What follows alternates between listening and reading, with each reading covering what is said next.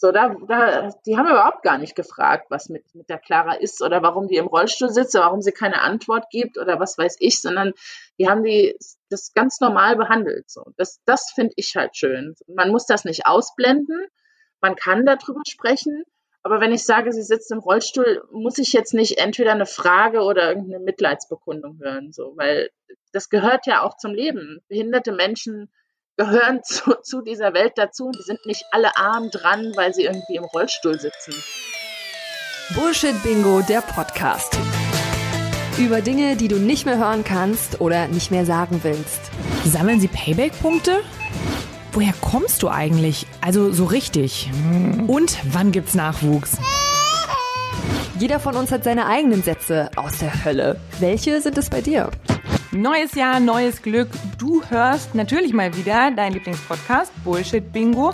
Und am Mikrofon hörst du aber alte Stimmen, altbekannte Stimmen. Zum einen mich, Madeleine Petri.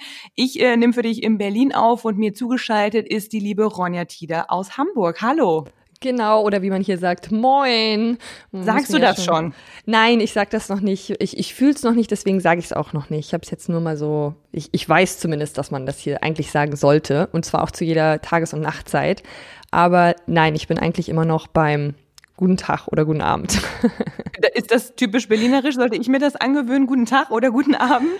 Ah, nee, ich glaube, der Berliner hat keine Grüße, äh, typische Begrüßung, oder? Nee, vielleicht irgendwas anraunzen oder so. Vorhin bin ich auch schon wieder mit dem Hund angeraunzt worden. Ohne, ohne Grund, da war gar keine Interaktion. Und vielleicht ist das einfach so das Berliner Moin oder so. Aber ich finde es immer ganz peinlich, wenn hier in Berlin Leute Moin sagen. Weil ich dann denke, weiß ich nicht, ist schwierig. Ne, aber wenn die zugezogen sind aus, aus dem Norden? Ja, aber mich würde man ja auch belächeln, wenn ich jetzt irgendwas sagen würde von dort, wo ich herkomme und ich weiß da jetzt nichts. Deswegen war das ein doofes Beispiel und deswegen gehen wir einfach jetzt weg von dem Thema, weil wir haben ja heute ein viel, viel spannenderes Thema und darüber sprechen ja nicht wir beiden alleine, sondern neben Berlin und Hamburg ist ja auch noch Saarbrücken uns zugeschaltet. Genau, denn in der Leitung haben wir noch unsere heutige Gästin Jasmin Dickersen. Sie ist 35 Jahre alt, wohnt, hat Madeline ja gerade schon gesagt, in Saarbrücken, hat aber auch 14 Jahre in Berlin gelebt, also Madeline, äh, wir hätten uns auch da früher schon kennenlernen können, alle drei. Haben uns leider damals aber nicht getroffen. Und Jasmin ist bei uns in der Leitung, denn sie wird uns heute ihre Bullshit-Bingo-Sätze erzählen, die sie als alleinerziehende Mutter und auch noch speziell als alleinerziehende Mutter mit einem behinderten Kind nicht mehr hören will oder auch nicht mehr sagen möchte. Hallo Jasmin, danke, dass du da bist. Hallo. Vielleicht kannst du uns ja erst nochmal off-topic sagen, ähm, wie sagt denn der Berliner zur Begrüßung? Wie sollen wir dich begrüßen? Hast du noch das Berlin in dir oder ist das sowieso alles schon vorbei und ist komplett egal? Also ich bin ja seit zwei Jahren zurück in Saarbrücken. Äh, ich habe aber ehrlich gesagt gar keine Ahnung, weil ich kenne so viel zugezogen nicht. Also die die BerlinerInnen, die ich kenne, die sind sehr rar gesät, im Gegensatz zu allen anderen aus jedem Land in Berlin, die ich kenne. Ja, das ist ja auch typisch äh, Berlin und das ist ja auch das schöne Berlin. Es ist, äh, alle, alle sind dabei und es ist einfach sehr durchmischt und deswegen macht es die Stadt ja auch so spannend. Ich kann euch sagen, in Hamburg ist es nicht ganz so. Ähm, ich habe noch nicht viel mitgekriegt, aber es ist hier schon ein bisschen spießiger. Also das ist, das stimmt schon mal, das Vorurteil. ja, Saarbrücken ist noch spießiger, das kann ich definitiv garantieren. ja, okay, dann äh, bin ich ganz froh, in Berlin zu sein, weil hier hat man ja eigentlich das Gefühl, hier kann jeder so sein, wie er oder sie möchte und das sagen, was er oder sie möchte. Und jetzt sind wir dann auch schon mittendrin im Thema, weil jetzt haben wir darüber gesprochen, dass man an manchen Orten Sachen eher sagen kann als an anderen Orten.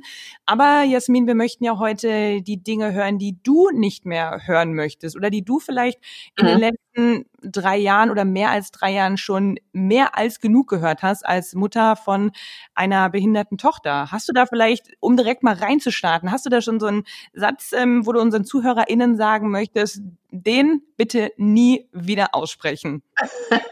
ja, also äh, da gibt's mehrere und zwar der erste Satz ist, äh, ich könnte das nicht. Äh, ne? Das ist mhm. halt äh, dann immer so in Bezug auf alleinerziehend sein, alleinerziehend ein Kind mit Behinderung großziehen. Ich weiß nicht genau, was man da nicht könnte, aber sie könnten das auf jeden Fall alle nicht. Und dann gibt's dann noch, wenn ich sage, dass meine Tochter im Rollstuhl sitzt, oh nein, die Arme. Liegt es daran, dass sie dir einfach nicht helfen? diese Sätze oder warum findest du die so nervig? Mm, also ich meinte, äh, ich fange jetzt mal nochmal an mit dem Ich könnte das nicht Satz. Das ist halt so ein bisschen, ich weiß halt nicht, es ist ja nicht so, dass ich gesagt habe, ich hätte das jetzt alles gern und ähm, so, ne, ich, ich, was habe ich denn für eine Wahl? Also, und auch so dieses, ich könnte das nicht, das ist, das ist immer so schön von sich weggeschoben. So, ja, ich könnte das nicht, aber du machst das ganz toll. Tschüss. Hm. ne, das finde ich halt nicht so schön. Und das mit dem, ach, die Arme, äh, mit dem Rollstuhl, das ist halt so ein bisschen, ja, ach Gott, äh, als wäre ihr Leben oder unser Leben halt irgendwie eine, einzige Tragik und alles ganz furchtbar. Und das ist natürlich nicht der Fall. Und deshalb kann ich diese Sätze nicht mehr hören, weil ich es auch falsch finde, das zu sagen zu jemandem. Um vielleicht jetzt nochmal alle ins Boot zu holen, ähm, magst du uns erzählen, mit welcher Behinderung deine, deine Tochter auf die Welt gekommen ist? Ja, also das äh, Syndrom nennt sich Pitt-Hopkins-Syndrom. Da werden jetzt, äh, wird jetzt niemand was mit anfangen können, denn es gibt nur etwa 1000 Menschen auf der Welt, äh, die dieses Syndrom diagnostiziert haben. Es gibt natürlich jetzt immer mehr Diagnosen und äh, es wird wahrscheinlich tatsächlich mehr Menschen geben, die mit diesem Syndrom leben. Das bedeutet ähm, für die meisten äh, Menschen mit Pitt-Hopkins-Syndrom ähm, Nonverbalität, also sie werden nie sprechen und wenn ja, dann nur ein paar Worte. Sprachverständnis ist momentan eben auch nicht gegeben bei der Clara. Das ist meine Tochter. Ja, also ähm, ausgeprägte Muskelhypotonie, das bedeutet niedrigen Muskeltonus. Ne? Das heißt, man hat dann überhaupt keine Körperspannung. Und ja, also mittelschwere bis schwere geistige Behinderungen. Ähm, es ist natürlich schwer zu sagen, was genau das bedeutet. Ich mag das Wort Intelligenzminderung nicht so gerne, weil ich weiß ja gar nicht, inwiefern man überhaupt die Intelligenz meines Kindes messen könnte, wenn es kein Sprachverständnis hat. Ne? Aber das mhm. heißt ja nicht, dass es nicht intelligent ist. Aber ähm, ja, das, äh, das sind so die Baustellen, die wir haben. Und deshalb ist sie dann auch im Rollstuhl und bekommt verschiedene Therapien und so weiter. Ich oder wir beide, Madeline und ich, haben vorher schon in der Vorrecherche gesehen, dass das Pitt-Hopkins-Syndrom extrem selten ist und dass das ganz wenige Menschen auf der Welt haben. Du hast gerade von ungefähr 1000 gesprochen, weltweit. Also das ist ja schon wirklich krass. Und da habe ich mir gedacht, das war ja auch sicherlich dann nicht so einfach, das zu diagnostizieren. Also wie schnell ging das denn, dass das klar war, dass es das Pitt-Hopkins-Syndrom ist? Also mh, mm, dazu muss ich sagen, es war ja nicht direkt klar, dass die Clara eine Behinderung hat, sondern es war eher so, dass sich das mit im Verlauf ihres Lebens gezeigt hat, weil ihre Entwicklung irgendwann stagniert ist, beziehungsweise sehr langsam voranging. Und dann war das so ein Weg von so etwa zwei Jahren. Also als sie zwei Jahre alt war, kurz vorm zweiten Geburtstag, haben wir die Diagnose dann bekommen. Und es war so, dass ähm, am Anfang werden da ganz viele Tests gemacht, also Gentests, ne, so Bluttests, äh, eine Lumbalpunktion. Das bedeutet, dass man da Flüssigkeit aus dem Rückenmark entnimmt, dann äh, MRT und so weiter. Also das ist, das sind ganz viele Untersuchungen, die wir da machen mussten. Es war eine sehr aufreibende Zeit. Ich habe natürlich nebenbei auch Recherche betrieben und geschaut, was es denn sein könnte. Also ne, ihre Symptomatik habe ich dann eingegeben und dann verglichen mit Syndromen, die da passen können, habe da wissenschaftliche Artikel zugelesen und irgendwann kam das Pitt-Hopkins-Syndrom und da war es so, dass es für mich so aussah, dass mein Kind das hat weil auch die äußerlichen Merkmale gestimmt haben. Und dann habe ich darauf gepocht, dass sie bitte darauf testen. Zuerst hieß es dann, es soll ein großer Test gemacht werden, wo das mit drin wäre. Dann habe ich aber gesagt, ich möchte, dass ausschließlich darauf getestet wird, weil ich mir hundertprozentig sicher bin und ich sollte auch Recht behalten. Und so haben wir dann unsere Diagnose bekommen. Krass, da könnte ich mir aber vorstellen, weil das ja sehr, sehr äh, spezifisch ist und du ja eben auch ein bisschen was dazu leisten musstest, dass in die Richtung auch geschaut wurde, dass da vielleicht dann auf dem Weg schon einige gezweifelt haben, oder liege ich da komplett daneben? Ich glaube, es war nicht unbedingt Zweifel. Es war aber eben so, dass ähm, auch die Ärzte, also man denkt immer, dass Ärzte dann sich da auch mit auskennen, aber Pitt Hopkins ist so selten, das ist halt auch wirklich kaum erforscht und da kennen sich auch Ärzte nicht mit aus, Ärztinnen. Ne? Und unsere äh, Genetikerin, die kannte das Pitt Hopkins Syndrom nicht. Das war schon, die musste sich da selber einlesen und das, was sie da gelesen hat, das habe ich auch gelesen. Also es ist nicht so, dass ich irgendwie einen Google-Artikel gelesen habe und sie ein Fachbuch. Es gibt darüber kein Fachbuch. Also es gibt da Fachartikel, Die habe ich gelesen, die hat sie gelesen. Für mich war klar, das ist es. Und für sie natürlich, äh, die nochmal ein ganz anderes Fachwissen hat, war, war das nicht so klar, denn es gibt ja auch noch ganz viele andere Syndrome, die ähnlich sind. Und da hat sie jetzt nicht gesehen, dass das jetzt unbedingt das ist, aber ich eben schon.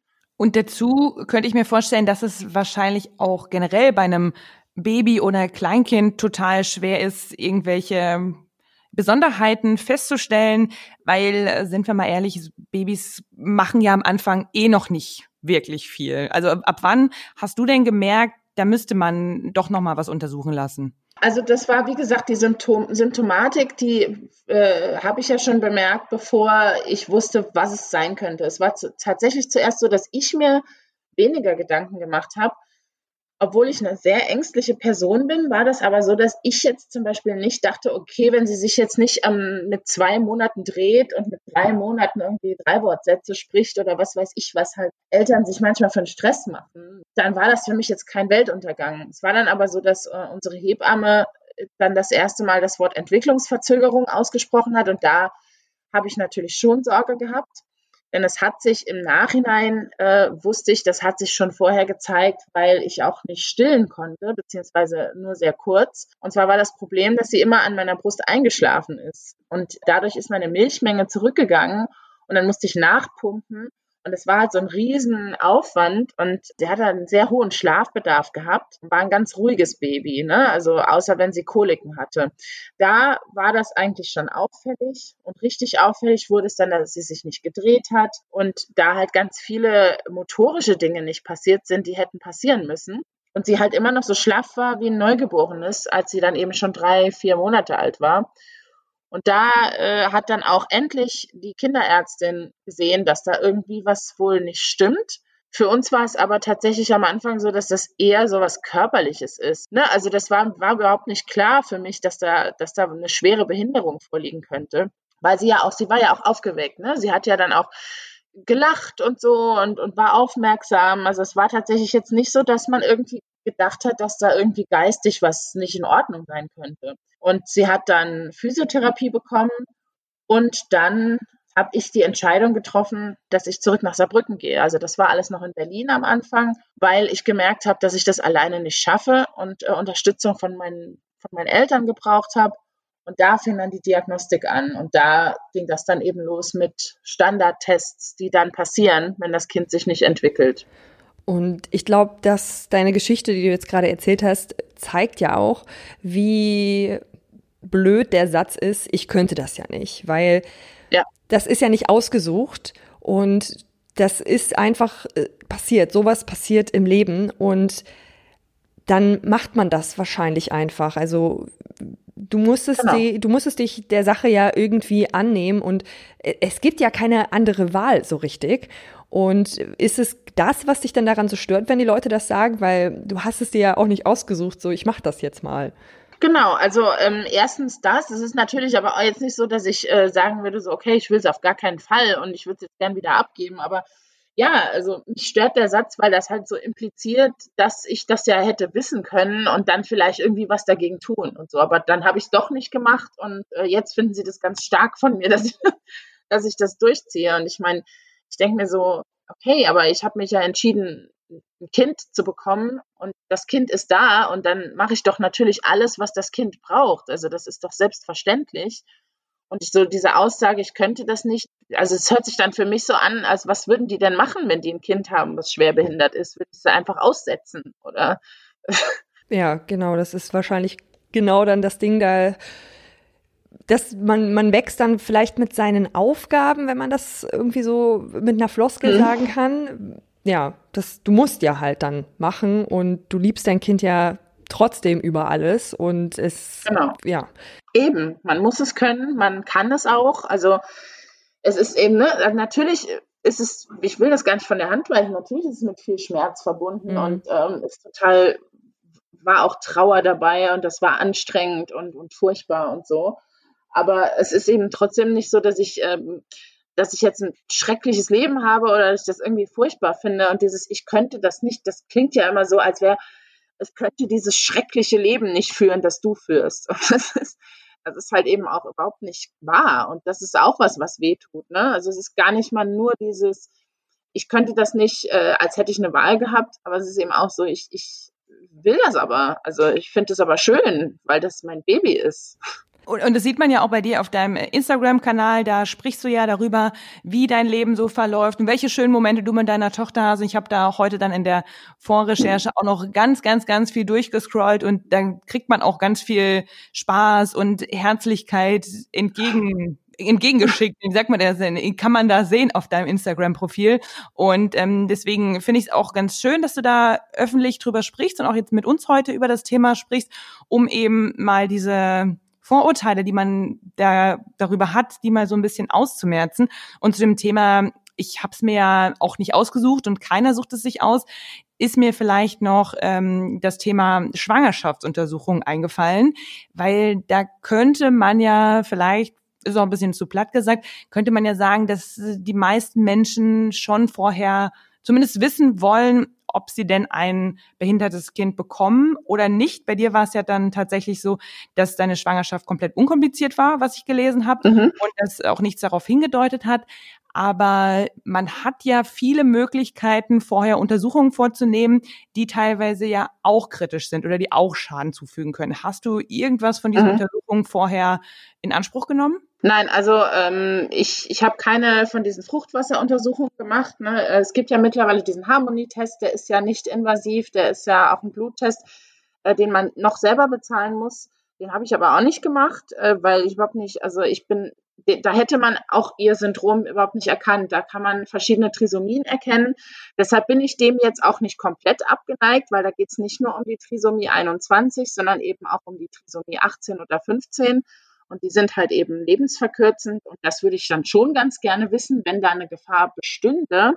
In meinem Fall war das aber überhaupt nicht äh, gegeben. Also ich war, ich hatte eine ganz reguläre Schwangerschaft. Die Clara hatte die richtige Größe, alle Organe waren da, die hat sich bewegt. Ich habe die ständig gespürt ab der 20. Woche. Mein äh, Frauenarzt hat mir trotzdem eine Feindiagnostik verschrieben, aber nicht aus Sorge, sondern einfach so, als man sagt, das ist ja Babyfernsehen ich habe das auch als DVD bekommen, da konnte ich die Clara sehen. Da war aber auch überhaupt nichts, weil organisch ist ja alles in Ordnung. Es gibt keinen Weg, das Pitt-Hopkins-Syndrom festzustellen, bevor das Kind dann geboren ist. Hast du in der äh, Schwangerschaft auch mal den, den Satz vielleicht gesagt oder den Satz gehört, der ja manchmal fällt, wenn man dann so mit Familie oder Freunde spricht und dann fragen die so, ja, was, was ist es denn? Was wünschst du dir denn, Junge oder Mädchen? Was hättest du denn lieber? Und dann hört man ja manchmal in Gesprächen den Satz, ist mir eigentlich egal, Hauptsache gesund. Ist der dir über die Lippen gekommen oder hast du den gehört? Und wie denkst du jetzt über so einen Satz?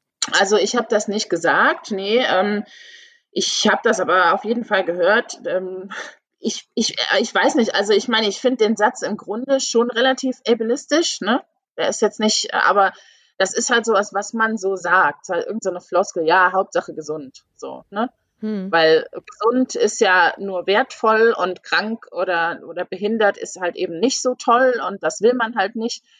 Ich, ich, ich verurteile jetzt Leute nicht, die das sagen. Ich glaube, es ist einfach so ein bisschen, ne?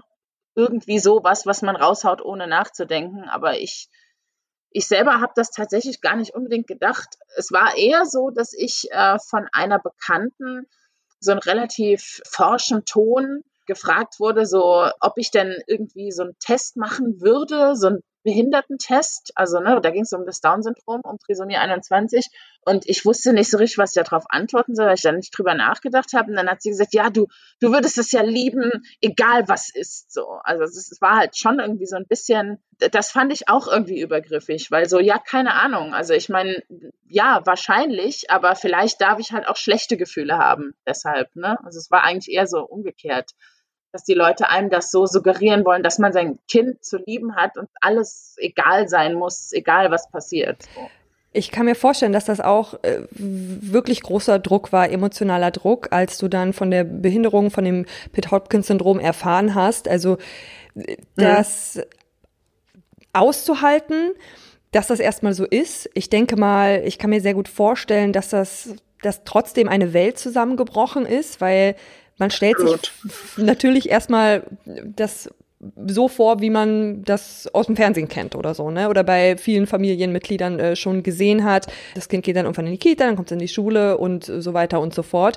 Und das wird bei dir halt nicht so sein. Also das Leben wird für euch anders aussehen. Und ich glaube, mhm. ich kann mir vorstellen, dass du dir selbst emotionalen Druck auch gemacht hast, weil du dich sicherlich schon gefragt hast, das frage ich dich jetzt auch so, warum wir? Mhm das Warum wir habe ich mir nie die Frage gestellt, weil, weil ich halt auch nicht, ne, also warum wir, warum jemand anderes, das ist hm. für mich keine sinnvolle Frage, aber es war, es war und es ist auch so, dass ich äh, durch Trauer gehe. Also, ne, ich meine, äh, und das habe ich mir am Anfang nicht zugestanden, weil ich gedacht habe, das darf ich nicht fühlen. Wenn ich mein Kind liebe, dann darf ich ja nicht traurig sein darüber, dass es eine Behinderung hat. Ne? Weil mhm. das ist ja dann falsch, weil ich muss es ja lieben, wie es ist. Und natürlich tue ich das. Ich liebe mein Kind, aber ich bin auch traurig, dass sie drei Jahre alt ist und ich aus ihrem Mund noch nie Mama gehört habe oder dass sie nicht mit anderen Kindern spielt, dass sie nicht zum Geburtstag eingeladen wird. Das, ne, also das sind halt alles Dinge, die, die mich sehr wohl traurig machen und mittlerweile erlaube ich mir das auch, aber vorher war das eben nicht so. Vor allem habe ich halt auch Gedanken gehabt, so wie ich will kein geistig behindertes Kind, mein Kind soll intelligent sein. Also, ne, und das, dafür habe ich mich dann gehasst. Aber ich glaube, mittlerweile ist das so, dass ich denke, ja, aber das sind alles Gedanken, die ich haben darf und Phasen, durch die ich durchgehen musste und äh, sollte. Und das habe ich gemacht. Und jetzt bin ich am anderen Ende und äh, kann, kann mir das erlauben, phasenweise einfach traurig oder auch wütend zu sein oder auch genervt davon. Genau, denn es ist ja auch ganz normal, du hast dadurch ja auch noch eine Ach, ich versuche immer zu wie so ein Eiertanz, äh, um so Wörter rumzugehen, wie zum Beispiel eine größere Belastung, weil ich möchte natürlich jetzt äh, Clara nicht als, als Belastung bezeichnen, aber es ist wahrscheinlich schon mehr Aufwand. Du pflegst ja dein Kind auch, du erziehst es nicht nur, sondern du, du mhm. pflegst es auch und du schreibst auch auf deinem Instagram-Account viel über Pflege von Familienangehörigen, was ja bei dir so ist, mhm. und dass auch diese Pflege mehr geschätzt werden soll. Ja, wie siehst du das? Genau, also es ist natürlich, die Belastung entsteht ja nicht dadurch, dass ich mein Kind habe oder dass mein Kind behindert ist. Die Belastung entsteht ja ähm, durch die strukturellen Bedingungen, ne, unter denen wir leben. Ich sage auch immer wieder, ich bin natürlich sehr privilegiert. Ich habe einen guten Job, ich werde gut bezahlt, ich habe eine große Wohnung und Unterstützung meiner Familie. Aber ähm, es ist halt eben schon so, äh, da habe ich auch schon mehrere Posts drüber geschrieben. Ich, äh, ja, also ich werde jetzt in der, in der, im Rentenalter, dann werde ich da sitzen und in der Altersarmut landen, weil ich mein Kind auch pflege. Ich kann keine 40 Stunden arbeiten, das werde ich nie mehr können, weil die Clara bis an ihr Lebensende gepflegt werden muss. Und vorher werde ich ja auch irgendwann nicht mehr in der Lage dazu sein. Das Pflege nicht anerkannt wird, das ist halt eben ein riesengroßes Problem. Das haben wir jetzt auch äh, mit der Pandemie, ne, mit der Impfung mhm. von, äh, von Leuten, die, die da jetzt aufkommt. Also diese, die ganzen Gruppen, die da jetzt vorher geimpft werden sollen, da sind pflegende Angehörige überhaupt gar nicht mitgedacht. Ne? Also da geht's nur um, um erwachsene ja, Menschen in Pflegeberufen, aber da geht's nicht um pflegende Angehörige. Und ich meine, wenn wir ausfallen, wer ersetzt uns dann? Wir haben jetzt schon so einen riesengroßen Pflegenotstand. Also wenn ich ausfalle und mein Kind nicht pflegen kann und da keiner ist, dann weiß ich nicht, wo die hin würden, hinkommen würde. Dann würde die ins Altersheim kommen. Die ist drei Jahre alt, ne? solche Sachen werden da halt auch nicht mitgedacht. Und das ist ein Riesenproblem. Und da ist dann für mich die Mehrbelastung und nicht, weil mein Kind behindert ist. Ist das wirklich so, wenn du jetzt ausfallen würdest und keiner aus deinem Familienfreundeskreis, wobei ich mich da auch frage, ob die das einfach so könnten, weil ich, weil du hast dich jetzt da reingefuchst, wie das funktioniert mit deiner Tochter und ähm, gelernte Pflegekräfte, die haben ja auch eine Ausbildung. Deswegen ist es wahrscheinlich für Laien eh nicht so leicht. Und wenn die dann nicht könnten, dann wäre es wirklich so, dass deine Tochter dann zur Pflege in ein Altenheim kommen würde? Also das habe ich jetzt ein bisschen übertrieben gesagt. Ich weiß nicht genau, was dann mit ihr passieren würde, aber äh, es ist ja so, dadurch, dass es halt eben so wenig Plätze gibt, weiß ich nicht, wo sie dann hinkommen würde. Wahrscheinlich irgendwo ins Krankenhaus, ne? Also oder in irgendein Pflegeheim, wo jetzt wahrscheinlich mehr Erwachsene zu pflegende Menschen sind. Also das wäre, es gibt kein Kinderheim für, für behinderte Kinder, glaube ich. Also ich weiß es tatsächlich nicht genau, aber es ist ja auch allein schon bezeichnend, dass ich das nicht weiß, weil ich darüber auch gar, gar keine Informationen finde. Ich habe nämlich zum Beispiel mal geguckt, ob es einen Kinderhort gibt. So, ich bin auch in den Kinderhort gegangen nach der Schule. weil meine Mutter alleinerziehend war, dann habe ich dort Hausaufgaben gemacht und Mittagessen bekommen. Ne? Das musste meine Mutter natürlich bezahlen. Also so wie eine Kita halt für Schulkinder. Hm. Aber das gibt's gar nicht. Also es gibt Tagespflege und das ist aber dann, wird mir Pflegegeld abgezogen. Wenn mir aber Pflegegeld abgezogen wird, dann müssen wir aus unserer barrierefreien Wohnung ausziehen. Also da hängt halt unheimlich viel dran. Wenn ich ausfalle und die Clara in ein Pflegeheim kommt, dann wird uns Pflegegeld gestrichen. Und aktuell ist es so, dass ich unsere große Wohnung natürlich teilweise auch mit dem Pflegegeld finanziere, weil die barrierefrei sein muss. Und es jetzt nicht so ist, dass man in Saarbrücken überall eine barrierefreie Wohnung findet. Also das, das war gar nicht möglich ander, anderweitig.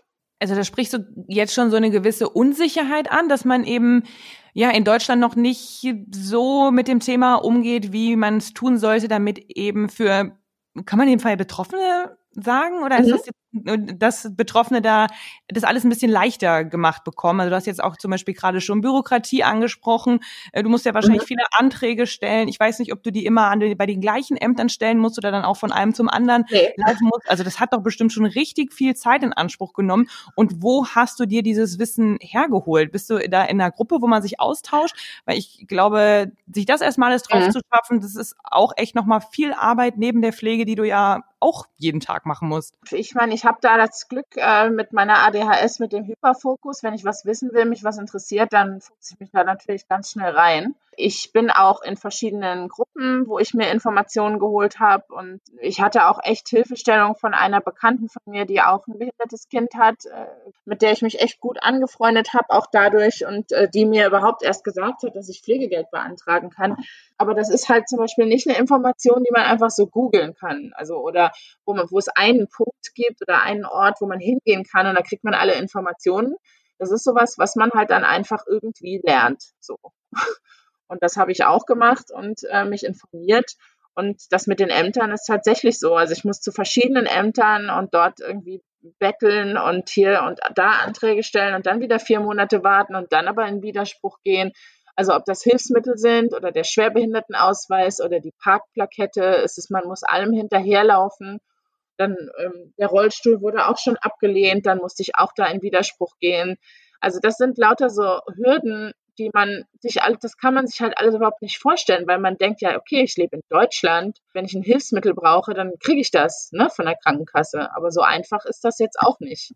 Vor allem, genau, du hast es gerade gesagt, wir reden von Hilfsmitteln und wir reden nicht von Luxusgütern. Also was ja. ist denn dann bitte ein valider Grund, einen Rollstuhl abzulehnen? Weil es ist ja wahrscheinlich nicht so, dass deine, dass deine Tochter da zehn in der Reihe stehen hat, zu jedem Outfit den passenden.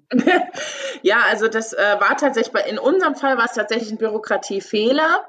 Äh, es gibt aber durchaus auch Fälle, die ich auch mitbekommen habe, wo der Rollstuhl abgelehnt wird, weil der, weiß ich nicht, zu viel äh, Zubehör hat oder so und ein einfacher Rollstuhl reichen würde. Auch wenn man dann aber sagt, ja gut, aber da bekommt das Kind ein Dekubitus, wenn es äh, da zu lange drin sitzt, dann halt so, nee, das dann trotzdem nicht Was ist, äh, bewilligt wird. Oder? Wir müssen manchmal so ein paar Sachen noch erklären. Was ist denn zum Beispiel ein was hast du gerade gesagt? Die, die Kuh? Dekubitus, das ist so eine, also das ist so eine Lagerungsverletzung. Ah. Ne, also wenn man lange irgendwie irgendwo sitzt, das, das bekommen alte Leute meistens eher, da muss man die immer umlagern, weil das sich sonst so wund sitzt und dann infiziert sich da. Also es ist keine schöne Sache. Ja, und sowas scheint als Grund nicht zu reichen, warum Menschen bestimmte Hilfsmittel nicht bekommen. Oder aber auch, ähm, man wartet dann mehrere Monate auf die Hilfsmittel. Also ich glaube, auf unseren Rollstuhl haben wir bestimmt vier Monate gewartet, auf das Pflegebett haben wir vier Monate lang gewartet.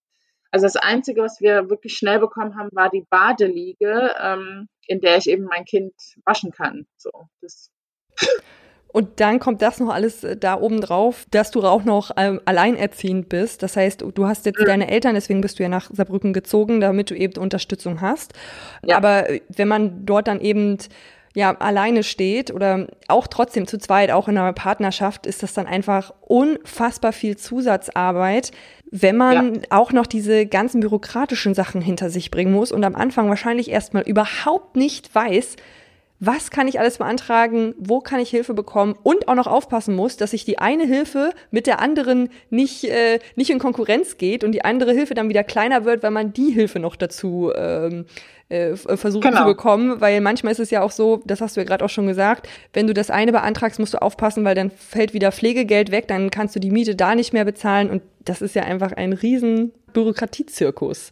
Genau, das und das ist halt auch unfair, weil ich meine, das ist deshalb, ich sage immer wieder, also ich meckere auf hohem Niveau, ja, aber es ist letztendlich so, das Pflegegeld, was ich bekomme, ja, das bekomme ich dafür, dass ich 24 Stunden abrufbar bin für mein Kind. Ja, und, und das jetzt auch nicht nur, solange es klein ist, sondern eben auch, wenn sie 18, 19, 20, 25 ist. Und das wird halt immer so weitergehen. Und dafür bekomme ich 728 Euro Pflegegeld. Und ein Pflegedienst, der zehn Stunden die Woche käme und das Kind pflegt, der bekommt einfach mal mehr als das Doppelte. So, und das Ding, ne, ich, ich habe halt die Ausbildung nicht, aber letztendlich mache ich das ja alles. Ich mache ja alles, was, also, wofür ein Pflegedienst zum Beispiel einzeln abrechnen kann, sowas wie Einläufe oder so für mein Kind oder Medikamentenvergabe oder sowas. Das, äh, das sind Dinge, die wollte ich als Mutter jetzt nicht unbedingt machen. Also ich würde auch, hätte auch lieber, dass das jemand anderes macht, aber das, das geht halt nicht. Und dann mache ich das und dafür kann ich ja dann eben auch weniger arbeiten gehen. Das heißt, es geht mir nicht darum, dass ich jetzt einfach bezahlt werde für die Pflege von meinem Kind, sondern es geht ja darum, dass ich einen Arbeitsausfall habe. Ich kann ja nicht anders arbeiten als so, wie ich es jetzt tue.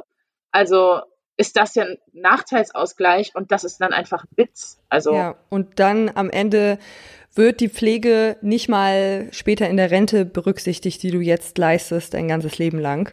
Ja, zumindest nicht ähm, adäquat. Also sie wird schon berücksichtigt, aber naja, halt wirklich so minimal. Dabei ist es ja eigentlich das Wichtigste, was man in seinem eigenen Leben mit leisten kann, nämlich sich um seine Familienangehörigen zu kümmern. Also es ist ja. eigentlich, ja, ein Witz. Also was sollst du tun? Lieber arbeiten gehen, ähm, also mehr arbeiten gehen und dein, dein Kind dann vernachlässigen? Das geht ja gar nicht. Das ist nee. verrückt, ja. Hast du dazu schon mal böse Kommentare gehört, so in die Richtung wie, ja, aber du bist ja auch nun mal die Mutter, da musst du dich jetzt mal um deine Tochter kümmern? Äh, ja, also nicht ganz so, aber halt schon so ein bisschen. Ich glaube, es ist halt eher so, dass die Leute sich nicht so ganz trauen. Aber wenn ich dann halt komme und meckere in meiner 120 Quadratmeter Wohnung, das ist, ich glaube, das befremdet viele Leute, aber es ist, wie gesagt, es geht mir nicht darum, dass ich jetzt irgendwie mehr Kohle will, damit ich irgendwie geil abfeiern kann oder schöne Klamotten kaufen. Und ich glaube, das kommt dann manchmal ein bisschen falsch rüber, weil die denken so, ja, okay, was will sie denn noch so, ne? Aber ähm, dass die jetzt Leute wirklich sagen, so, ja, es ist ja auch dein Kind, das nicht, weil ich glaube, dass das, da ist die Hemmschwelle einfach zu groß, weil sie halt selber, ja, das sind ja genau die gleichen Leute, die sagen, ich könnte das nicht. Dann können die ja nicht sagen, so, ja, wieso ist doch dein Kind? Mach doch mal. Ne? Das stimmt. Äh, finde ich auch gut, dass da noch so eine gewisse Hemmung da ist, weil ich glaube, das wäre dann tatsächlich doch sehr, sehr schmerzhaft und würde von sehr wenig Empathie zeugen. Aber ja, so ein gewisser Zweifel, ob du das denn wirklich alles brauchst, kommt ja wahrscheinlich größtenteils eher von Menschen, die nicht betroffen sind, beziehungsweise die kein behindertes Kind haben. Erinnerst du dich da ja. vielleicht so an den nonplusultra schlimmsten Satz, den du jemals von Eltern von einem nicht behinderten Kind gehört hast? Nee, tatsächlich nicht. Also Eltern von nicht behinderten Kindern sagen zwar manchmal so unüberlegte Dinge, aber jetzt bisher nie irgendwas ganz Schlimmes. Ich habe aber schon mal einen schlimmen Satz gehört von einem ehemaligen, ähm, so von einem Kinderfreund von mir, äh, da habe ich nämlich damals angefangen bei Instagram äh, zu schreiben über unsere äh, Situation und habe dann aber überlegt, soll ich einen Blog machen oder nicht und habe dann eine Umfrage gestartet, soll ich lieber einen Blog machen oder lieber hier schreiben. Und er hat mir dann geschrieben, so ja, nichts davon, aber ich wollte dir nur sagen, ich finde das irgendwie nicht so cool, dass du das so machst hier im Internet, so, oh, seht mich an, äh, mein behindertes Kind, ich bin so eine arme Mutter. Wow. Das war, das war, genau, da saß ich auch da und war äh, einfach nur geplättet. Ja, das ist krass. Ich, weiß, ich kann da gar nichts zu sagen. Also, das, das ist ja sowas von unverschämt.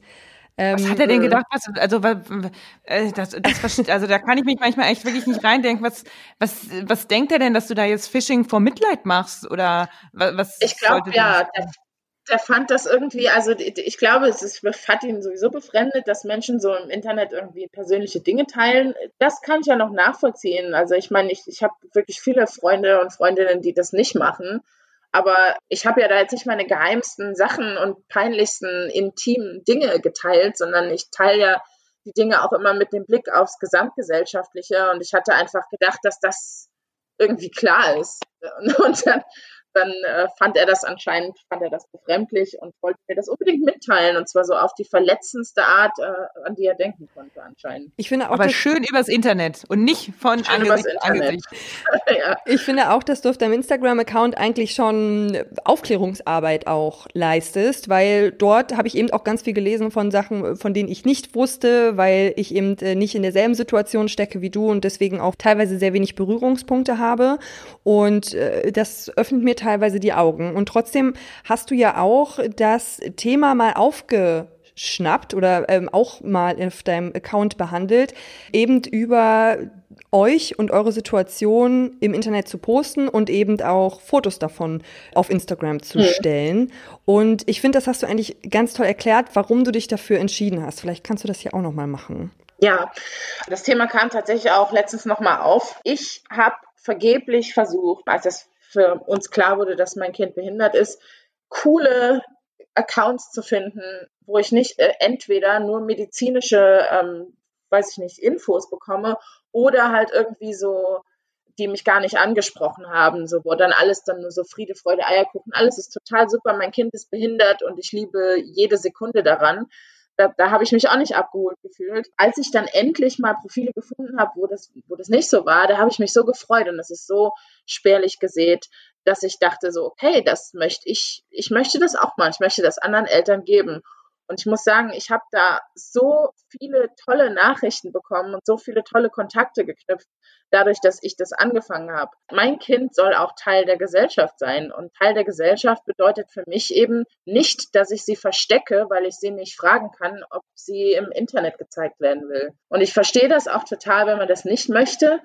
Also meine beste Freundin zeigt ihre Kinder auch nicht im Internet. Und es ist ja jetzt nicht so, dass wir uns dann streiten und ich sage, dass ich das scheiße finde, dass sie das doch jetzt mal gefälligst die Gesichter von den Kindern in die Kamera halten soll. Aber ähm, ich habe die Entscheidung getroffen und die habe ich nicht einfach so getroffen, unüberlegt, sondern sehr wohl überlegt. Und die ist mir auch wichtig. Und was entgegnest du der Kritik, dass deine Tochter sich ja nicht selbst dafür entscheiden kann, ob sie gezeigt werden möchte? Ich entgegne, dass ich äh, die meisten Dinge in ihrem Leben für sie entscheiden muss und das eben auch nicht nur in ihrer Kindheit Kindheit, sondern für ihr, ihr, gesamtes Leben über und dass das die Entscheidung ist, die ich treffe und über die ich mir viele Gedanken gemacht habe. Und ich bin da auch wirklich total offen dafür, mich differenziert darüber zu unterhalten und vielleicht so, was, was ist denn okay und was ist nicht okay. Aber dieses Schwarz oder Weiß, da habe ich gar keinen Bock drauf. Ich meine, ich zeige mein Kind oder ich zeige mein Kind nicht da gibt es ja auch noch Abstufungen von. Genau, es gibt ja immer noch die Abstufung, in welchen Situationen du dein Kind zeigst, in welchen Zuständen du dein Kind zeigst. Und ich glaube, da ja. äh, gibt es einige, die man eben nicht im Internet allen zeigen sollte, weil das wahrscheinlich keiner von sich selbst auch sehen wollen würde. Und auch die, die Gründe Richtig, sind ja, ja, auch unterschiedlich, ne? Also du leistest Aufklärungsarbeit, du versuchst Eltern in ähnlichen Situationen damit zu erreichen und eine Community da aufzubauen und ein Netzwerk zu schaffen eben. Und äh, mhm. dann gibt es halt Eltern, die dann ihre Kinder mit, mit, irgendwelchen Rabattcodes in die Kamera zeigen. Ich will das jetzt auch nicht alles komplett ja. verteufeln und alles auch nur sagen, das ist das ist scheiße und das ist nicht scheiße, das muss mhm. jeder für sich entscheiden. Aber genau, ich finde, der Grund ist ja auch immer noch eine Sache, die man mit äh, einbeziehen sollte, wenn man darüber spricht, ob man Kinder ja. im Internet zeigt oder nicht. Und du hast die Entscheidung so getroffen. Und so sind wir letztendlich auch auf dich aufmerksam geworden und haben von deiner Geschichte genau. erfahren. Du hast ja ganz am Anfang auch noch mal gesagt, dass du es nicht gut findest, wenn Menschen sagen, ach, die arme Clara, das arme Kind und so weiter. Und ich habe mir generell auch Mitleid als Stichpunkt aufgeschrieben, mhm. weil ich es auch selbst ganz schwierig finde, in so einer Situation vernünftig zu reagieren. Also wir treffen uns zum Beispiel und du erzählst mir das erste Mal von deiner Situation und irgendwie möchte ich natürlich dir zeigen, so ich, es tut mir leid, dass du in einer schwierigen Situation steckst, aber ich will dich auch nicht komplett in Mitleid hüllen. Und manchmal weiß ich dann nicht, wie reagiert man denn richtig? Vielleicht kannst du das so aus deiner Perspektive mal erzählen. Also ich kann dazu ein ganz gutes Beispiel erzählen. Und zwar habe ich ähm, jetzt letztens nochmal einen Sehtest gemacht. Äh, beim Optiker und da ging es irgendwie auch um Kinderbrillen, weil ich gefragt habe für die Clara, und dann hat die Optikerin mich gefragt, wie alt die Clara ist. Dann habe ich gesagt, sie ist drei. Und dann hat sie gesagt, ach, dann ähm, sind sie ja bestimmt, ne, dann müssen sie ja bestimmt irgendwie ihr viel hinterherrennen oder so. Und dann habe ich gesagt, nee, das muss ich nicht. Sie sitzt ja im Rollstuhl. Und ich habe das dann, ich sage das dann extra immer schon so, dass ich jetzt nicht irgendwie heulend da sitze oder so, weil das ist halt einfach eine ganz normale Sache. Also es ist unsere, unsere Lebensrealität. Es ist jetzt nicht, dass ich, ne, und dann hat die dann gesagt, ach Gott, es tut mir so leid, die Arme. Und dann war ich so, nee, sie ist überhaupt gar nicht arm. Sie ist im Rollstuhl, ist doch super. Wir brauchen ja auch eine Brille, um zu sehen. Und sie braucht eben einen Rollstuhl, um sich fortzubewegen. Also ich meine, mir tun ja Leute auch nicht leid, die eine Brille tragen. Hm. Das würde ich mir die ganze Zeit selbst leid tun. Ja, das ist halt eben so das Ding. Klar, wenn ich mal irgendwie was erzähle von, wie, wie schwer wir es haben, dann ist es ja schön, wenn jemand Anteilnahme zeigt. Aber wenn wir uns jetzt irgendwie kennenlernen würden, dann würde ich dir ja nicht sofort erzählen, ja, und das ist halt, das läuft richtig scheiße bei uns und das ist total doof und sei jetzt mal traurig mit mir, sondern ich würde dir einfach erzählen, wie, weiß ich nicht, mein Kind hat einen Anorak bekommen, so, ja, die hat jetzt endlich ihren Rollstuhl bekommen und dann fände ich es halt total doof, wenn du dann sagen würdest, ach Gott, die Arme, hm. so, weil, nee, ach Gott, die Fröhliche, wie, wie schön, dass sie den Rollstuhl hat, so. Welche Antwort von der Optikerin hättest du denn besser gefunden als ach die Arme? Hättest du dir gewünscht, dass sie einfach darüber hinweggeht und mit der Brillenberatung so. weitermacht, ganz normal? Oder ähm, genau. ähm, was hättest du dir da gewünscht? Also äh, entweder das oder sie, ich meine, sie kann von mir aus fragen, warum sitzt sie denn im Rollstuhl, wobei ich das halt schon auch leicht übergriffig fände. Aber es wäre mir auf jeden Fall lieber als dieses, ach Gott, die Arme. Ne? Also äh, ich habe auch positive Beispiele. Zum Beispiel wenn ich äh, in den Bus einsteige, manchmal sitzen da ältere Damen und die sind immer ganz begeistert von der Clara und ihren Locken. Und die erzählen mir immer nur, wie hübsch sie sie finden. Also da ist halt, da wird überhaupt nichts gefragt, was hat sie denn? Das passiert zwar auch, aber ich, da sind so zwei ältere Damen, die haben mich jetzt schon angesprochen im Bus und die waren so, ach Gott, was ist denn das für ein hübsches Kind? Ja, wie alt ist denn die? So, da, da, die haben überhaupt gar nicht gefragt, was mit, mit der Clara ist oder warum die im Rollstuhl sitzt oder warum sie keine Antwort gibt oder was weiß ich, sondern die haben die das ganz normal behandelt. So, das, das finde ich halt schön. Man muss das nicht ausblenden. Man kann darüber sprechen. Aber wenn ich sage, sie sitzt im Rollstuhl, muss ich jetzt nicht entweder eine Frage oder irgendeine Mitleidsbekundung hören, so, weil das gehört ja auch zum Leben. Behinderte Menschen gehören zu, zu dieser Welt dazu und die sind nicht alle arm dran, weil sie irgendwie im Rollstuhl sitzen. Schön, wie du das nochmal auf den Punkt gebracht hast. Äh, finde ich auch nochmal einen guten Hinweis, um sich so an die Hand zu nehmen. Das ist ja, in dem Moment, wo man diesen Menschen begegnet, ist das ja der Status quo. Also ich fand auch den Vergleich ganz schön. Weiß nicht, ob der jetzt auf allen Ebenen so haltbar ist, aber ähm, Rollstuhl und Brille, wenn du einen Menschen mit Brille triffst, dann fragst du ja auch nicht, und was für eine Sehstörung hast denn du? Sondern nimmst es ja auch erstmal so hin, dass er eine Brille hat und dann lernt man sich kennen und dann geht's eben so weiter. Und deswegen finde ich die Geschichte, die du gerade aus dem Bus mit den zwei Omis erzählt hast, sehr, sehr schön. Und so sollte es ja auch eigentlich sein, dass man ja erstmal den Mensch so nimmt, wie er ist. Und äh, es ist ja auch ein nettes Miteinander, wenn man eher erstmal mit einem Kompliment beginnt, als mit irgendeiner übergriffigen Nachfrage. Genau. Ich habe mir auch noch einen Bullshit-Bingo-Satz aufgeschrieben, wo ich mir vorstellen könnte, dass der vielleicht auch mal gefallen sein könnte. Wenn du das jetzt zum Beispiel jemandem erzählst, dass du alleinerziehend bist und dann jemand sagt, ja, also mein Partner oder Partnerin hilft mir auch überhaupt nicht. Ist sowas auch schon mal passiert? Ja, also das habe ich schon öfter gehört. So, ne? Ich bin ja auch alleinerziehend, mein Partner ist auf Montage oder arbeitet voll viel oder weiß ich nicht. Und dann muss ich immer lachen, weil, also ich glaube, dass die Leute das tatsächlich nicht checken, dass alleinerziehend nicht nur heißt, ich habe im Alltag nicht die Hilfe, sondern das heißt ja auch, ich kann mich nicht abends mit meinem Partner hinsetzen und erzählen, was jetzt mit unserem Kind gerade so geht. Ich kann am Wochenende nicht Zeit mit meinem Partner und dem Kind verbringen und der hilft mir dann und ne, ist, ist dann immer noch der Vater. Also ich, für mich sind auch Leute, die getrennt erziehend sind, nicht, nicht unbedingt alleinerziehend, hm. wenn sie das sich dann tatsächlich teilen. Also ich, ne, das ist natürlich von äh, Fall zu Fall verschieden. Ich möchte mir auch nicht anmaßen, jetzt da über jeden zu urteilen oder da einen Schwarz-Weiß-Satz rauszuhauen. Aber ähm, nee, alleinerziehend bedeutet eben so viel mehr. Also ich kümmere mich ja nicht nur im Alltag um alles, sondern ich muss ja alles immer mitdenken. Also ich habe ja da niemanden, der mir das mal abnimmt, außer meine, meine Eltern jetzt, ne? Und da bin ich auch echt froh drüber, aber das, sonst denkt da keiner dran. Es denkt keiner dran, ach, die Clara braucht jetzt mal neue Schuhe und das, das ist ihre Schuhgröße und dann braucht die Clara noch hier und dann äh, isst sie das gerne oder dann und dann sollte sie zu Bett gehen. Das sind alles Dinge, die ich entscheide, die ich mit mir selbst ausmache, die ich mit niemandem jemals besprochen habe. Und der finanzielle Struggle kommt ja da auch noch hinzu. Man hat nicht zwei Gehälter, so die zusammenkommen. Genau, ich habe ein Gehalt. Also das ist ein einziges Gehalt für mich und mein Kind. Ich kriege Unterhaltsvorschuss noch, weil der Vater nicht in der Lage ist, ähm, Unterhalt zu zahlen. Ich meine, und Unterhaltsvorschuss ist irgendwie 165 Euro.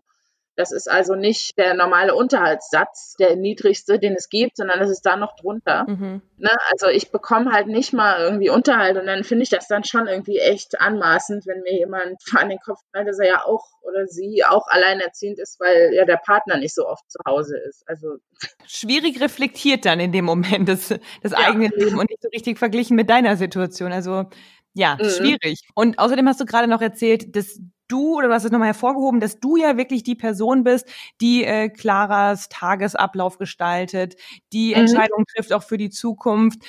Ist dir da schon mal der Gedanke gekommen oder hast du dich schon mal gefragt, was sein wird, wenn du irgendwann nicht mehr da bist? Ja, sehr oft. Also ähm, das ist ein Gedanke, der mir große Angst macht, weil ich meine, ich bin, ich bin 35, mein Kind ist drei, also ist ja ganz klar, dass sie halt im jungen Erwachsenenalter oder eben irgendwann im Erwachsenenalter werde ich vielleicht dann auch noch da sein, aber ich werde nicht mehr in der Lage sein, sie zu pflegen.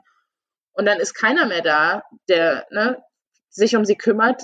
Das macht mir Angst, klar. Also das äh, sind Gedanken. Ich meine, ich will ja nämlich nicht immer zu weit in die Zukunft denken. Wer weiß, was noch kommt. Vielleicht ne, kommt ja noch Geschwister oder so, aber aktuell ist der Gedanke schon oft da, dass ich denke, wer ist denn für sie da, wenn ich nicht mehr da bin? Und das wäre wahrscheinlich auch noch mal eine kleine Entlastung, da zu wissen, es gibt eben noch einen anderen Erziehungsteil oder einen anderen Elternteil, der sich dann weiter darum kümmern könnte. Ich glaube, das könnte vielleicht gedanklich auch noch mal so ein bisschen Absicherung geben. Ja, also ich meine, ich weiß nicht. Ich glaube, der andere Elternteil ist ja dann eben auch in meinem Alter und ja auch irgendwann nicht mehr da. Aber es wäre zumindest so, dass weiß ich nicht, äh, dann vielleicht näher rücken würde, dass man, dass sie doch nochmal Geschwister bekommt, ne? Das und schon alleine dann die Person zu haben, um sich diese Gedanken, die man da natürlich selbstverständlich hat, wenn man schon in die Zukunft dann guckt, ist ja unvermeidlich. Alleine schon, dass man sich diese Gedanken und Ängste mit jemandem teilen kann, ist ja auch schon was, ja, was ein absolut. alleinerziehender Elternteil eben nicht hat. Das stimmt ist jetzt vielleicht ein kleiner Break, jetzt wo wir über sowas Emotionales gesprochen haben. Aber was noch bei mir auf der Liste steht, wo ich tatsächlich äh, auch sehr oft immer noch daran arbeiten muss, das eben nicht mehr zu tun. Hast du auch schon mal den Ausdruck benutzt oder wahrscheinlich auch immer noch des Öfteren gehört, das ist ja behindert als ja, Schimpfwort? ja, na, na, klar, sehr oft. Also ich meine, regelmäßig, wenn, äh, wenn ich bei meinem Tätowierer sitze und irgendwie die Kumpels da, dann, äh, dann wird das, wird das Wort benutzt. Also ich meine, oder, oder auch so grundsätzlich, ne? Und ich, ich habe das vor Jahren auch schon benutzt, leider äh, obwohl ich selber eine Behinderung habe. Also das, das ist einfach total drin. Äh, ich, mittlerweile ist es natürlich äh, komplett raus aus meinem Wortschatz, aber ja, sicher, das begegnet mir tatsächlich sehr, sehr oft. Weil genau, wie ich gerade eben schon gesagt habe, das, das ist nämlich auch wirklich noch eins von den Dingen, die ich, obwohl ich wirklich daran arbeite, leider nicht rausbekomme. Wirklich, ich habe das in der Grundschule irgendwann mal mitbekommen, da war das so gang und gäbe, das als Schimpfwort zu benutzen. Und jetzt so vor ein paar Jahren fängt man natürlich an, das zu hinterfragen, zu Recht. Und es ist auch äh, ähm, absolut kein geeignetes Schimpfwort, das als negativ konnotiertes zu benutzen. Aber es ist so schwer, das dann wieder rauszubekommen und wirklich, ich muss mich dann jedes Mal wieder berichtigen und ich finde das wirklich so schade, dass das so tief in mir drin sitzt und ich da immer noch wirklich regelmäßig mich berichtigen muss, auch andere berichtigen muss, weil das ist ja wirklich auffällig. Aber dazu muss man, muss man auch sagen, Madeline, dass du wirklich jedes Mal, wenn es dir rausrutscht, sofort sagst, nein, das meine ich nicht, sondern ich meine zum Beispiel bescheuert. So, also du ja. bist ja schon auf dem Stadion, das auf deinem, aus deinem Wortschatz rauszuholen. Und ich, der erste Schritt ist halt immer, das selber dann zu erkennen, sich selber dabei zu erwischen. Das heißt, ich glaube, es dauert auch gar nicht mehr so lange, dass du es wirklich nicht mehr sagst, weil du arbeitest ja wirklich dran. Dankeschön, Ronja, dass du auch nochmal für mich in die Bresche gesprungen bist. Aber also gefühlt ist es seit drei, vier Jahren immer auf meiner Agenda, aber es ist, verschwindet leider noch nicht. Deswegen, das ist was, woran ich noch ähm, weiterarbeiten muss. Aber ich fände es schön, wenn es eben irgendwann kein Schimpfwort mehr ist, weil es auch einfach kein Schimpfwort ist. Deswegen wollte ich es nur nochmal sagen, um es jetzt für mich selbst auch nochmal klar zu machen in dieser Runde. Ähm, Und Jasmin, du hast auch gerade noch mal kurz gesagt, dass du auch selbst eine Behinderung hast. Vielleicht kannst du da auch noch mal ganz kurz alle Hörerinnen und Hörer mit ins Boot holen und äh, sagen, was bei dir los ist. Genau, also ich ähm, habe äh, ADHS und bin Autistin oder bin auf dem autistischen Spektrum und dadurch natürlich auch selbst behindert, äh, natürlich auf eine andere Art und Weise als mein Kind. Ja, ich meine, ich mag das Wort hochfunktional überhaupt nicht, äh, denn das bin ich ja nicht, sonst wäre ich ja nicht behindert. Ne? Mhm. So. Aber äh, das sagt man dann mal so. Aber ja, äh, auch ich habe eine Behinderung, ich lebe mit einer Behinderung und das ist tatsächlich so. Ich meine, ich kann mich jetzt gut ausdrücken und das ist auch immer so, dass dann Leute ein bisschen befremdet sind, wenn ich das sage. Aber es ist tatsächlich so, dass ich im Alltag auch meine Hürden habe und die mich durchaus auch behindern. Und darüber redest du ja auch auf Instagram, genauso eben wie über die Behinderung deiner Tochter. Und da hat sich jetzt auch mittlerweile schon eine Community gebildet. Ich schätze mal, die besteht eben teilweise auch aus behinderten Menschen oder aus Eltern, die behinderte Kinder haben. Wie ist man denn so in der Community? Ist es, ähm, hilft man sich da gegenseitig oder gibt es da auch schon mal negative Seiten? Ähm, also ich glaube, sicherlich gibt es in jeder Community negative Seiten oder äh, Diskrepanzen, aber ich habe mir eine ganz tolle Bubble geschaffen. Ähm, ich habe meine beste Freundin über Instagram kennengelernt. Sie lebt auch mit einer Behinderung und hat Kinder mit Behinderungen. Wir unterstützen uns da gegenseitig und ich habe hier auch ganz viele tolle Menschen, äh, mit denen ich mich austausche, durch die ich Sachen lernen konnte, die durch mich Sachen lernen konnten. Da ähm, bin ich wirklich unglaublich froh drüber und das hat mir auch viele Möglichkeiten geschaffen, ne, mich auszudrücken und ähm, Menschen abzuholen. Da bin ich total dankbar für. Ja, ich glaube, der Austausch ist vor allem was sehr, sehr Wichtiges. Vor allem, wenn man in so eine Situation geworfen wird, mit der man sich vorher wahrscheinlich, hast du sicherlich auch nicht, äh, sich beschäftigt hat, was, was jetzt passiert und äh, wie es jetzt äh, weitergeht und was man jetzt eigentlich machen muss. Was würdest du dir denn so generell von der Gesellschaft wünschen? Was könnten wir besser machen? Generell fände ich zum Beispiel für Menschen wie mich schön, äh, dass nur weil ich mich jetzt mit euch gut unterhalten kann, dass das nicht heißt, äh, dass ihr davon ausgeht, dass für mich alles genau so funktioniert wie für euch. So, das wäre zum Beispiel was, was ich mir wünschen würde, weil jedes Mal, wenn ich irgendwie von meiner Behinderung spreche mit Menschen, ne, also auch im privaten Umfeld, jetzt nicht im Internet, dann ist das immer so ein bisschen als würde ich nur Quatsch erzählen und dann aber sagen sie mir genau die Dinge, die meiner Symptomatik entsprechen, meiner Behinderung, das sind die Dinge, die die Leute stören. So und da denke ich mir so, ja okay, also ich habe doch gesagt, ne, es ist ja keine Entschuldigung, das heißt, ich will mich ja nicht rausziehen, so, aber es ist doch so, ja natürlich kann ich das nicht. Ich habe dir doch auch gesagt, dass ich behindert bin. So, das ist, vielleicht kannst das, du da, äh, halt vielleicht kannst du da auch noch mal kurz Beispiele nennen, wie sich das in deinem Alltag auswirkt, also was die Symptomatiken sind. Mhm. Also zum Beispiel, wenn ähm, jemand ständig irgendwie mit mir sarkastisch spricht und ich das nicht verstehe, weil Sarkasmus für mich wirklich schwer zu verstehen ist, weil ich das oft einfach nicht weiß, ob es was ernst gemeint ist oder nicht. Und dann sind die Leute aber genervt, weil ich ja Sarkasmus nicht verstehe. Sowas halt so. Ne? Das ist halt so, das gehört zu meiner Behinderung oder ich kann mir Sachen nicht merken weil ich, ne, ich, ich, weil ich auch vergesse, sie mir aufzuschreiben. Und dann sind die Leute sauer, weil ich mir irgendwelche Sachen nicht gemerkt habe. Und ich meine, ich versuche da schon entgegenzuwirken. Ich nehme ja auch Medikamente. So, so ist es ja nicht, aber manche Dinge funktionieren nicht. Oder ich kann keine Ordnung halten und da brauche ich Hilfestellung und da brauche ich mich nicht jedes Mal nochmal rechtfertigen, warum ich das denn jetzt schon wieder nicht dahin gelegt habe, wo es doch eigentlich hingehört. So Sachen, die ich immer wieder erkläre, die, die anscheinend auf taube Ohren stoßen, weil es dann doch nicht angenommen wird, dass das zu meiner Behinderung gehört und irgendwie schon angenommen wird, naja gut, wenn sich ein bisschen mehr anstrengen würde, dann wird das ja schon gehen. Da schließen wahrscheinlich viele Menschen wieder von sich auf andere und hm, ja, weiß ich nicht, verharmlost es dann manchmal so ein bisschen und sagt so, ja gut, ich kann auch nicht immer aufräumen oder so, aber genau. man kann das doch irgendwann, wenn man sich zusammenreißt, dann kriegt man das doch hin, das muss doch gehen. Und deswegen finde ich das spannend, dass wenn du tatsächlich das schon Leuten wirklich gesagt hast, ganz konkret formuliert hast, was deine Schwierigkeiten sind, dass es dann trotzdem immer noch nicht so wirklich respektiert wird. Ja, genau, das ist es halt. Und so ist das natürlich auch mit meinem Kind. Ich würde mir einfach wünschen, dass die Leute nicht nur sagen so, oh ja, die Arme, sondern dass sie vielleicht sagen so, hey, mein Kind hat Geburtstag, komm doch zum Geburtstag. Und nicht äh, einfach davon ausgehen, dass wir ja sowieso am liebsten zu Hause sitzen und Däumchen drehen.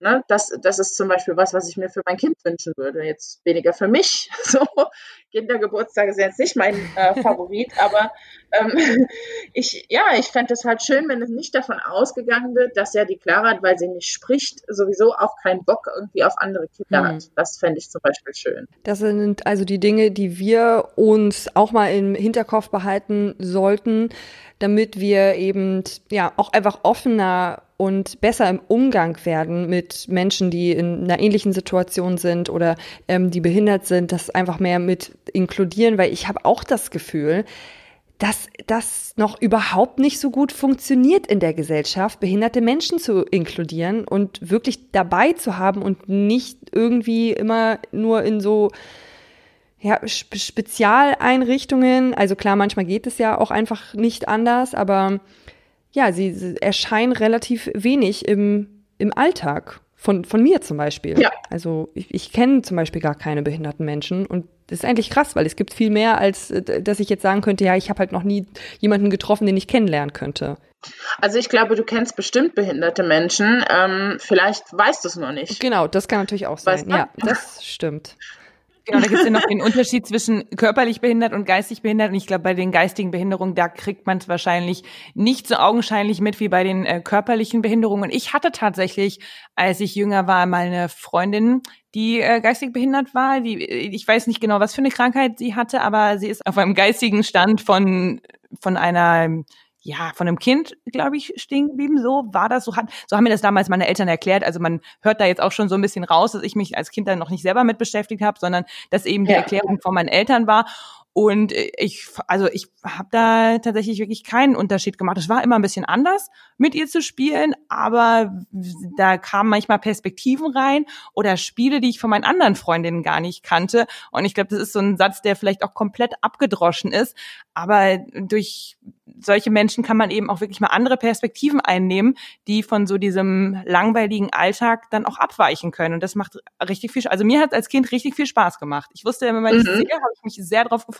Also das ist es halt. Das ist, ist sehr bereichernd. Das ist ja nicht, dass das irgendwie ähm, besonderer Auf, eines besonderen Aufwandes bedarf, sondern das Einzige, was man braucht, ist äh, irgendwie die Bereitschaft, äh, ja, andere Menschen, die anders sind, zu inkludieren. Und das würde ich mir für die Gesellschaft wünschen.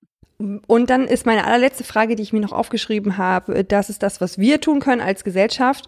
Und was würdest du dir von der Politik wünschen? Von der Politik würde ich mir wünschen, dass wir ähm, pflegenden Eltern mitgedacht werden. Und zwar so, dass, äh, dass das nicht einfach so nebenbei läuft, so mit, mit denen, die halt ihre alten Eltern für ein paar Jahre pflegen, sondern dass da mitgedacht wird im Sinne von, ähm, bessere Arbeitsangebote, bessere Betreuungsangebote, Renten, ja, bessere Rentenpunkte und mehr Möglichkeiten, mich und uns finanziell abzusichern, dass der Gedanke Inklusion nicht nur irgendwie so ein nebenher gedachter Gedanke ist, den man mal so vielleicht so ein bisschen und dann irgendein Zivi fährt dann irgendwo wo mal wen irgendwie hin oder irgendeine Schulbegleitung, die aber keine Ausbildung hat, macht dann mal irgendwie was mit den Behinderten, sondern so richtig dass das umstrukturiert wird, dass wir, dass wir da mal einen Wandel erfahren und dass auch nicht nur die Menschen mit Behinderung, sondern auch körperliche Behinderung mitgedacht werden im Sinne von Barrierefreiheit. Sowas fände ich schön, dass vielleicht ähm, bei einer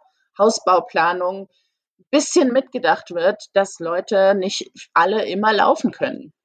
So, das fände ich eigentlich ganz nett, wenn das mal irgendwie wenigstens ein Gespräch wird. Muss ja nicht alles gleich umgesetzt werden, weiß ich ja nicht, ob das alles so geht, aber dass es vielleicht einfach mal den Weg in den Bundestag findet, dass es mal äh, diskutiert wird, das würde mir schon reichen erstmal.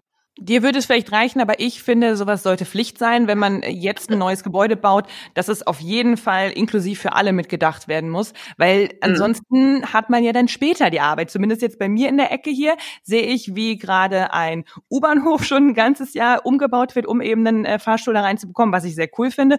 Und äh, bei einem Park bei mir um die Ecke, wo es bisher auch nur Treppen gab, da wird jetzt auch ein Rollstuhlaufgang gebaut. Deswegen sage ich einfach der Politik direkt von vornherein mitdenken, dann hat man nicht in ein paar Jahren noch ein bisschen mehr Arbeit. Also ich finde, das sollte jetzt aktuell wirklich dazugehören. Das stimmt, ja. Dankeschön, Jasmin, dass du uns da nochmal ein bisschen die Augen dafür geöffnet hast. Dankeschön auch, dass du so toll und lebendig von dem Leben von dir und deiner Tochter gesprochen hast, auch von den emotionalen Momenten, die da mehrfach drin vorgekommen sind und immer wieder aufkommen werden und auch, dass du so offen über deine negativen Emotionen gesprochen hast, die eben auch ganz normal sind und auch immer wieder aufkommen. Und für die Zukunft wünsche ich euch beiden noch ganz, ganz viele tolle Komplimente von alten Omis, alten Opis, ähm, Vätern, Müttern und einfach allen Menschen und ja, ganz viele tolle Begegnungen. Vielen Dank. Ja, ich fand das Gespräch auch sehr, sehr bereichernd. Danke, dass du so offen mit uns warst, Jasmin. Und ich wünsche euch natürlich auch weiterhin alles, alles Gute und dass du alles weiterhin auf Instagram dokumentierst, denn ich finde, das klärt richtig gut auf und Ehrlich? ich habe da richtig viel beigelernt. Also vielen Dank auch für die Aufklärungsarbeit, die du leistest. Vielen Dank euch. Und wenn du jetzt auch sehen möchtest, welche Aufklärungsarbeit Jasmin leistet, dann schau doch mal auf ähm, entweder Jasmins Instagram-Seite vorbei. Sag doch mal bitte, wie du da heißt, Jasmin. Dashana Weinert heiße ich da. Und wer jetzt nicht weiß, wie man das schreiben soll, dann schau doch mal auf unserer Instagram-Seite vorbei. Bullshit Bingo Podcast gibst du ein, dann findest du uns schon. Und wir werden auf jeden Fall Jasmins Instagram-Account verlinken und dann kannst du dich da ordentlich durchklicken. Viele schöne Bilder sehen von Jasmin und ihrer Tochter Clara und ähm, ja, vielleicht noch ein bisschen was lernen. Und Themenvorschläge könnt ihr uns natürlich auch jederzeit schicken. Und zwar an unsere Mailadresse info at bullshitbingo-podcast.com. Wir freuen uns drauf und wir freuen uns auch auf die nächste Folge. Die kommt dann wieder in zwei Wochen. Wir hoffen, ihr seid gut ins neue Jahr gestartet. Bis dahin, ciao, ciao. Tschüss.